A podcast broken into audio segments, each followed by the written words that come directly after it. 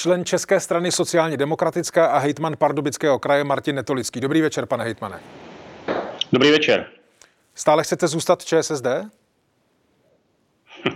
Na toto se mě ptá už třetí den mnoho lidí, dneska naposled i mý přátelé, kamarádi eh, z mého rodného města Česká Třebová, ptážou se mě, jestli mě to za to ještě stojí.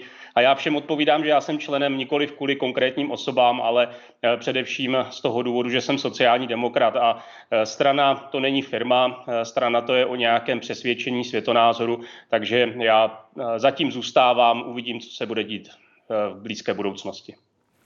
Nechci být úplně hnidopich, ale slyšel jsem tam teď to slovíčko zatím zůstávám.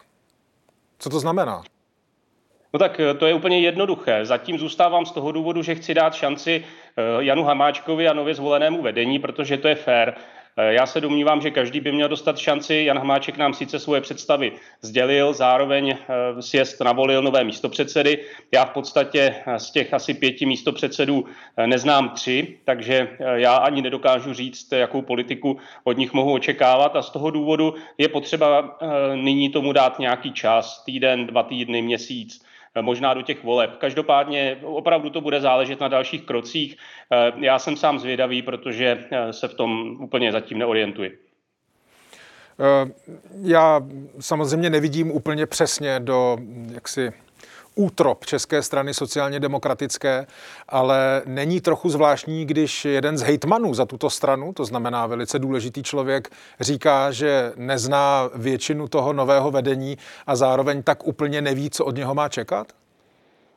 Tak já tím chci říct, že je neznám osobně. Samozřejmě některé z nich eh, jména jsem slyšel. Eh, paní eh, místopředsedkyně byla poslankyní, pak pan kolega byl starostou, to znamená, že to jsou lidé, kteří se pohybovali ve veřejném prostoru, ale že by se nějak profilovali v rámci vytváření politiky sociální demokracie, to jsem nezaznamenal. Čili není to určitě žádný handicap, je to do jisté míry něco nového, takže já budu férový, chci být férový a chci dát těmto lidem šanci, stejně tak jako Janu Hamáčkovi, protože něco na sjezdu zaznělo a já si nyní vyčkám, jaké budou následující kroky. Já si myslím, že nemá cenu dělat rozhodnutí ze dne na den, bylo by to ukvapené. Chápu. Já se na to všechno ptám, pane Hejtmane, i protože i vy sám jste k odvolání ministra zahraničí Tomáše Petříčka řekl. Je to zodpovědnost pana vicepremiéra, v podstatě tím dává zcela jasně najevo, že se obklopí pouze lidmi, kteří s ním souhlasí, protože dlužno podotknout, že Tomáš Petříček byl v tom minulém vedení místo předsedou. Nevím, jestli to na těch pár měsíců má smysl, myslím, že to jsou zbytečné tanečky. Hmm, proč si vysvět, nebo jak si vysvětlujete, že předsedovi Hamáčkovi tak zbytečné nepřišli?